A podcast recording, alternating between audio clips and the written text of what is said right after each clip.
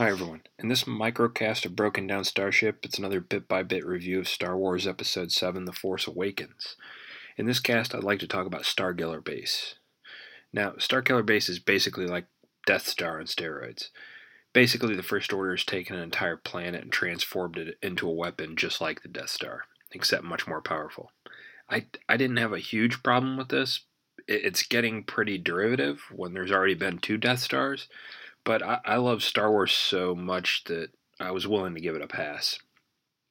But I mean, could they have made it any more obvious this movie is a soft reboot of New Hope with that? No. But still, I think the idea itself is pretty cool when viewed in a vacuum. I mean, this isn't the first time that planets have been utilized as weapons in sci-fi, but it's it's a trope I like.